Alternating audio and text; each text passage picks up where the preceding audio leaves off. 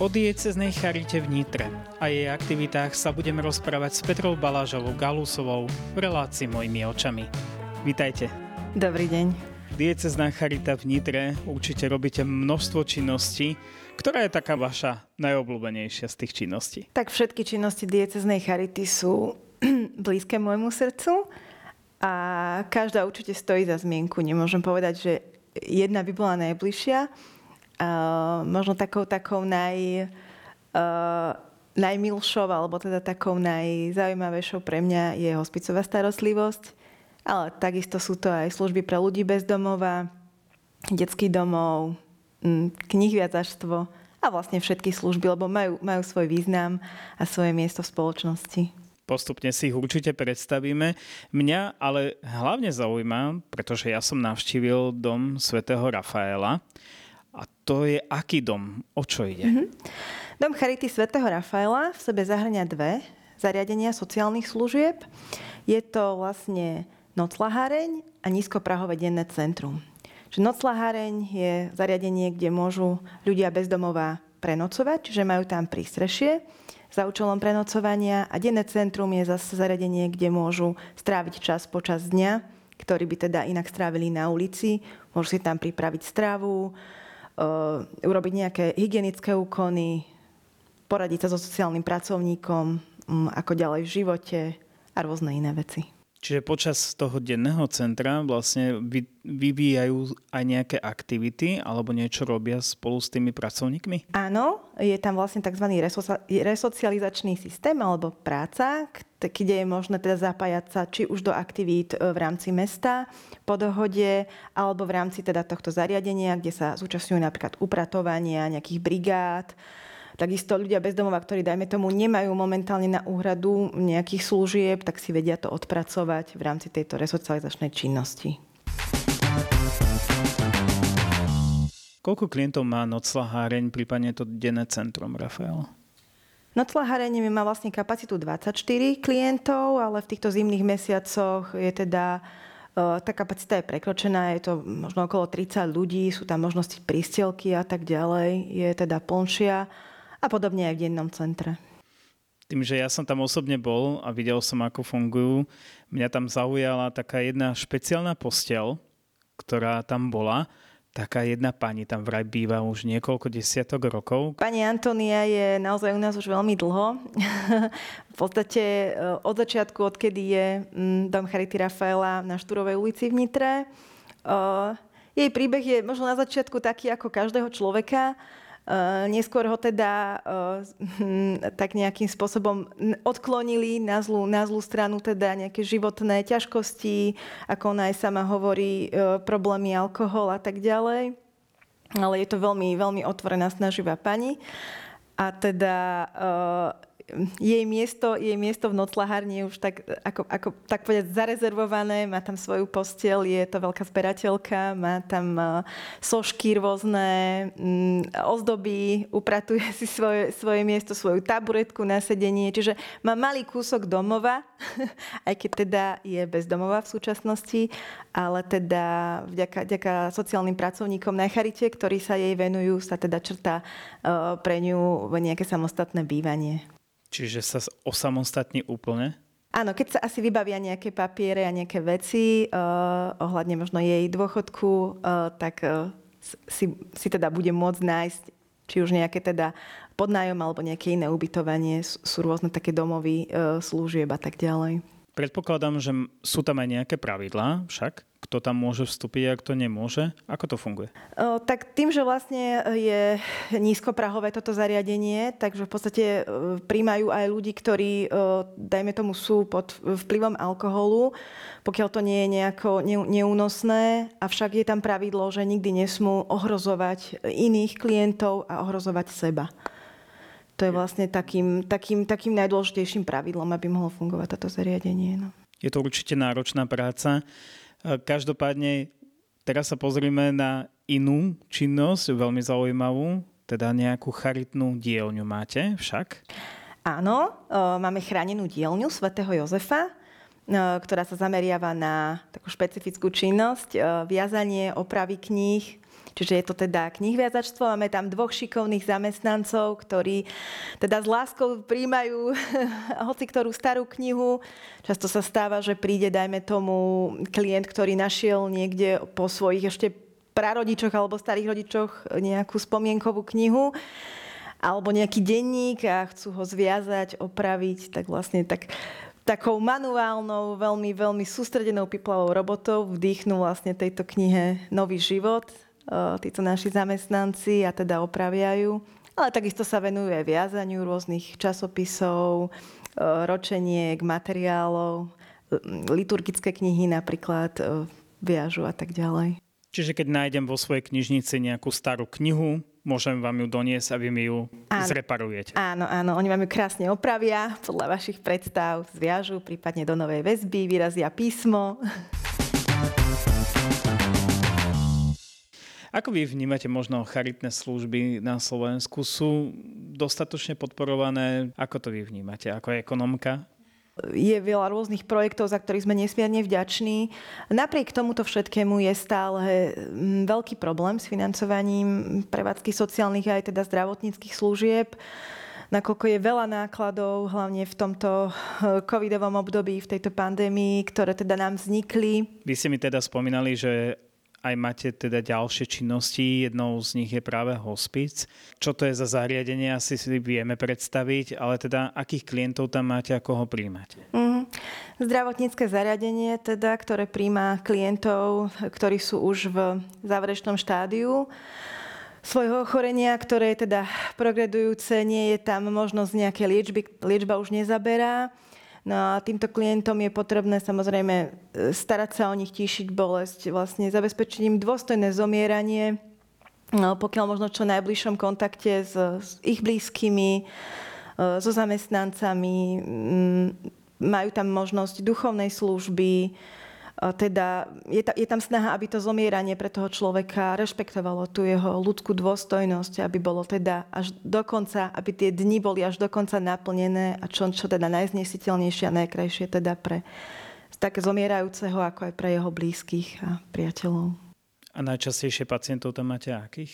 Najčastejšie pacienti sú pacienti s onkologickými ochoreniami, ktorí sú už v takom štádiu ochorenia, kde už nezaberá liečba a Veľmi náročná práca, e, vlastne zamestnanci hospicu majú veľký obdiv, môj veľký obdiv, lebo stretávať sa s ľuďmi, pomáhať im vidieť ich úsmev, držať ich za ruku, poznať ich príbeh a e, potom zistiť, že tá postel je zrazu prázdna a ten klient nám zomrel, musí byť, musí byť pre každého zamestnanca, ktorý teda, čo len trošku srdca v sebe má, veľmi teda, musí ho to zasiahnuť a teda určite, určite to necháva stopu. E, a je to nesmierne náročná, ale nesmierne krásna práca, ktorú si veľmi vážim.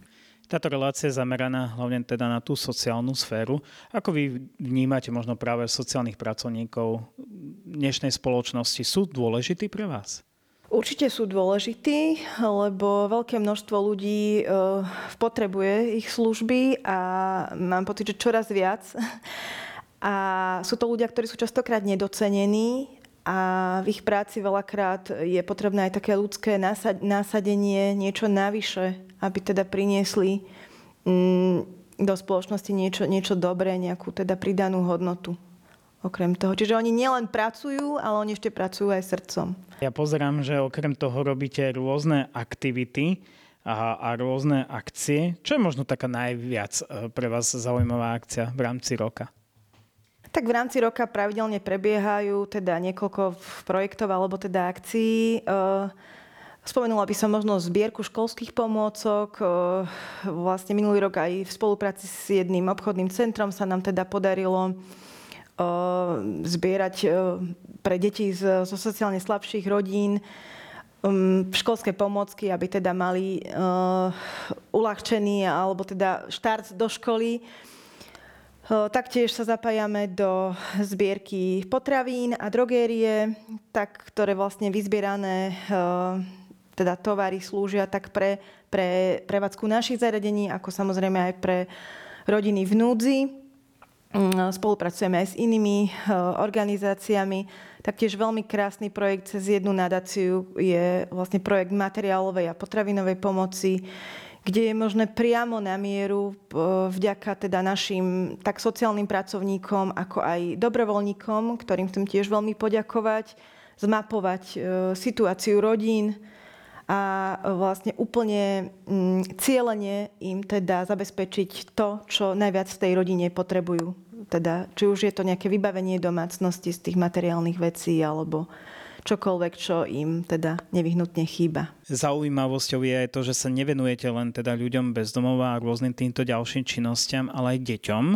Vy máte aj Centrum pre deti a rodinu však? Áno, Máme Detský charitný dom Svetej Luzy, je to Centrum pre deti a rodiny. E, je to detský domov rodinného typu, v ktorom máme 10 detí a teda mladých dospelých kde teda v takom užšom kruhu a rodinnom prostredí v spolupráci, ak sa teda dá aj s rodinou týchto detí, e, sa snažia e, zabezpečiť tým detičkám teda domov, prijatie, taký tak, akoby normálny život v rodine. Sú aj odchovanci detského domova, mnohí si teda založili aj svoju vlastnú rodinu, fungujú, žijú, našli si prácu, niektorí študovali dokonca na vysokej škole, často sa stretávajú teraz, majú také, také stredka, kde sú teda súčasné detičky z detského domova aj s týmito uh, už uh, odchovanými, odrastenými, možno s ich rodinami, vymeniajú si skúsenosti, majú nejaké spoločné opekačky, sú to veľmi pekné akcie. Využívate vo svojej organizácii určite aj dobrovoľníkov. Áno. Ako to funguje u vás? Tak u nás sa dobrovoľníci delia na také možno dve skupiny. Jedni sú dobrovoľníci v hospici, kde vlastne sociálna pracovníčka, ktorá ich vyberá na základe dotazníku, eh, im dokonca poskytuje školenie, pretože eh, dobrovoľníctvo v hospici je také špecifické, nakoľko zahrňa aj sprevádzanie zomierajúcich ale samozrejme aj iné činnosti v hospici. No a potom sú to dobrovoľníci, ktorí nám pomáhajú s distribúciou materiálovej pomoci, potravín pre núdznych, pomáhajú vydávať stravu v dome Charity, alebo dokonca pomáhajú niekedy s administratívou u nás v centre v dieceznej Charity. Čiže vlastne je to rôznorodé a je úžasné, že, že, že sa nájde teda e, tá ruka, ktorá pomôže práve v tej oblasti, ktorá možno, že v ktorej je dobrá, čo, čo vie robiť a teda pridá svoje skúsenosti a svoju teda prácu k tomu spoločnému dielu. Vy ste mi spomínali pred reláciou, že ešte dobrovoľníci fungujú aj v rámci centra Rafael však. Tam chodia väčšinou roznášať stravu, vydávať teda obedy.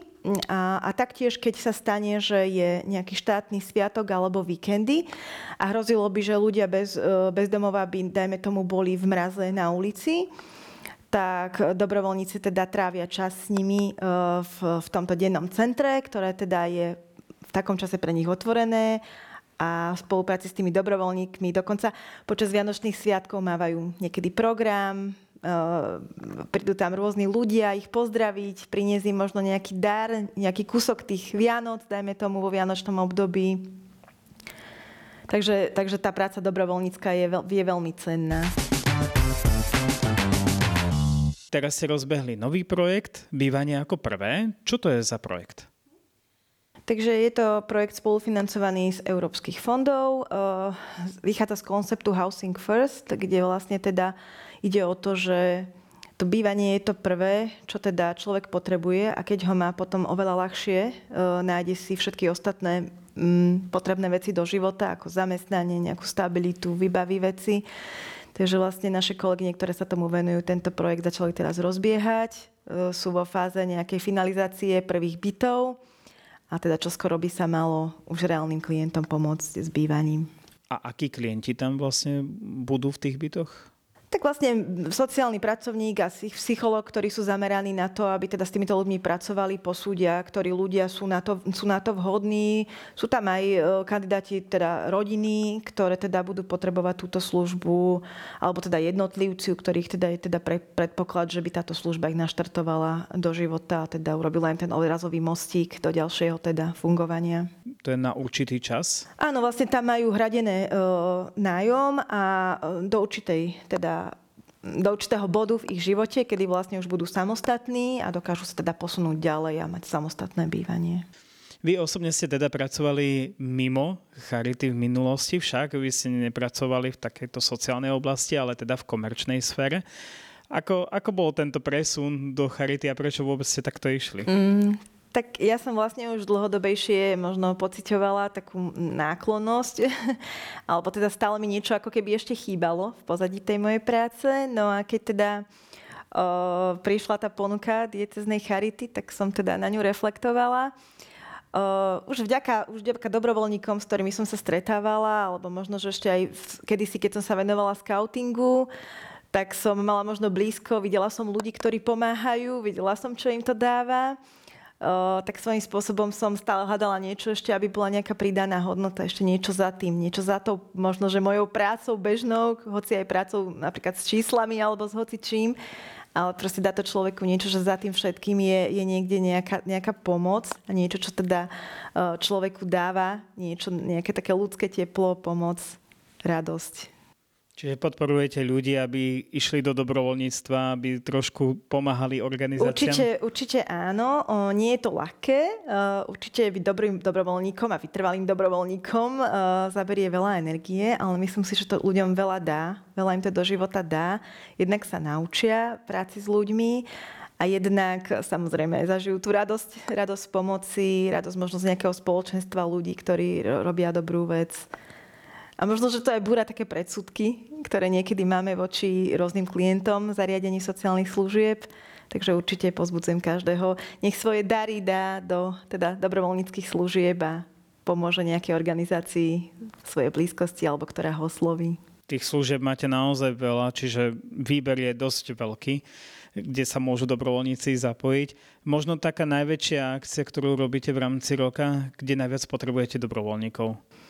Najviac dobrovoľníkov by sme potrebovali, keď robíme e, potravinovú zbierku. Už teda niekoľko rokov e, v spolupráci s jedným reťazcom obchodným e, v podstate celé nitrianskej dieceze vo viacerých predajniach, tak tam v podstate 3 dní je, je teda potrebné, aby niekto stále bol, zbieral potraviny, takže tam asi je najväčšia taká, taká núdza. Ale samozrejme aj počas roka, keď treba distribuovať e, nejakú materiálnu pomoc núdznym, alebo pri tej zbierke e, školských pomôcok takisto triediť e, podľa toho, čo ten človek vie. Pokiaľ vie robiť napríklad s webom, web stránka, je to super pomoc, hej, že môže dať svoje, to svoje do toho, pokiaľ je, má zase nejaké iné danosti. Tak... Komu by sa mal ozvať? Mm, vlastne ma, e, nestačí, keď sa ozve nám e, na sekretariat zavinačcharitanitra.sk nám píše, že by sa chcel stať dobrovoľníkom alebo zavolá. Povie prípadne niečo o sebe, v, jak, v akej oblasti by chcel robiť dobrovoľníka, následne sa im už vlastne ozveme sa im a teda povieme im viac o možnostiach, ktoré momentálne u nás sú. V rámci dieceznej charity uh, máte ale aj tzv. farské charity však. Čo toto vlastne je? Farská charita je vlastne združenie dobrovoľníkov, ktorí fungujú pri farnostiach a majú teda za cieľ pomáhať v tom svojom okolí. Čiže vyhľadávajú nejakých núdznych, alebo ktorých vedia, pomá- zmapujú tú ich situáciu, a teraz či už potravinovou pomocou, alebo nejakou podporou, radou. Tie činnosti tých farských charit sú veľmi, veľmi rôzne, podľa toho, kde, kde, kde pôsobia a čím sa teda tak najviac zaoberajú.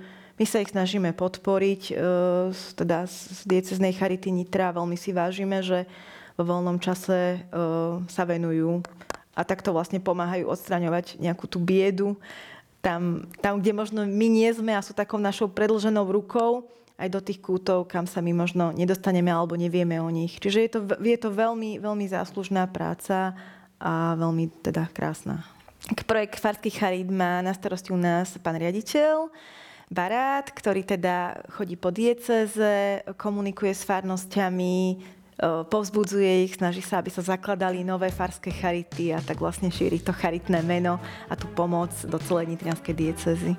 Ja vám veľmi pekne ďakujem za to, že ste prijali pozvanie do tejto relácie a prajem vám veľa, veľa úspechov v tom, čo robíte. Ďakujem pekne. Dovidenia.